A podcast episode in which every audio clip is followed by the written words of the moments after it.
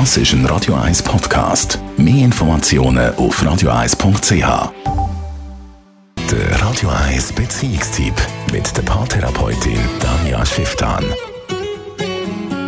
Zusammenziehen, ein Einschnitt, würde ich jetzt mal behaupten. Danja Schifftan, Radio 1, Beziehungsexpertin. Gibt es da den perfekten Zeitpunkt, um den Schritt zu wagen mit Zusammenziehen? Nein. Viel wichtiger ist, was hat man geklärt miteinander. Weil zusammenziehen ist im Fall nicht ohne. Das stellen sich immer alle so romantisch vor und ach, wie schön und dann sehen wir uns die ganze Zeit und so weiter. Aber es ist im Fall nicht wirklich wahr.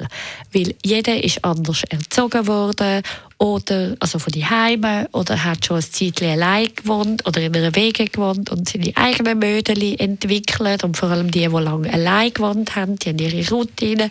Und die sind sich im Normalfall gar nicht so gewöhnt, also, oder gar nicht so bewusst, was sie sich alles angewöhnt haben.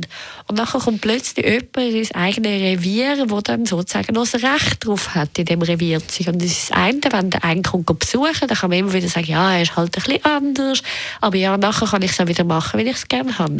Und mit dem Zusammenziehen ist das eben nicht mehr so, weil dann muss man sich bewusst machen, dass jeder 50 Prozent quasi von dieser Wohnung zur Verfügung hat.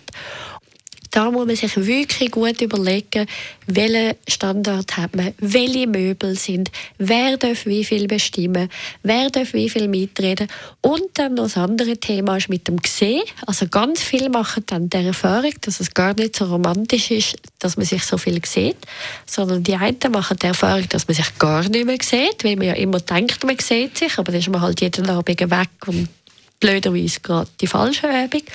Oder man findet es eben gar nicht so schön, einfach nebeneinander zu hocken auf dem Sofa und nichts mehr miteinander zu machen. Also auch dann braucht es weiterhin oder noch mehr Beziehungspflege, um wirklich miteinander zu überlegen, hey, was wollen wir miteinander machen, wie viel unternehmen wir miteinander und wie viel sind wir halt wirklich einfach nur daheim. Ich kann mir auch vorstellen, dass wenn man eben also wenn man zusammenzieht, das äh, kenne ich aus meiner Erfahrung, dann lernt man die andere Person kennen. Also dann erst lernt man sie kennen. Mit ja. der Schattenseite und der sonnigen Seite. Genau, weil dann zeigen sich natürlich alle Mödeli. Was man auch kennenlernt, wie fest ist das eine Person, die sich Mühe gibt um einen. Weil man kann sich gut Mühe geben in der Ferien oder eben, wenn man auf Besuch geht. Aber so im Alltag zeigt sich dann, ob jemand quasi den Standard kann heben kann oder ob jemand dann findet, hey, ja, ob meine Socken rumliegen, ist mir einfach scheißegal. Oder die andere Seite, sie oder er, der dann ständig hinterher rennt und nörgelt und plötzlich eben mühsam wird, dann ist auch so ein bisschen die Frage, woher kommt denn diese Seite? Ich habe gar nicht gewusst, dass das so ein Nörgelonkel oder Nörgeltante ist. Wann soll man nicht miteinander zusammenziehen? Gibt es einen Punkt?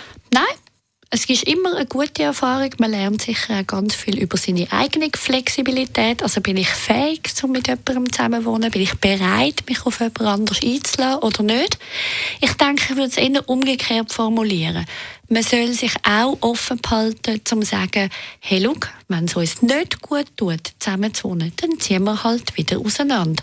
Ohne, dass das zwangsläufig muss bedeuten, man muss Beziehung beenden.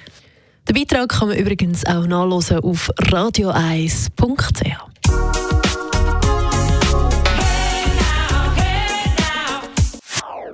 Das ist ein Radio 1 Podcast. Mehr Informationen auf radio1.ch.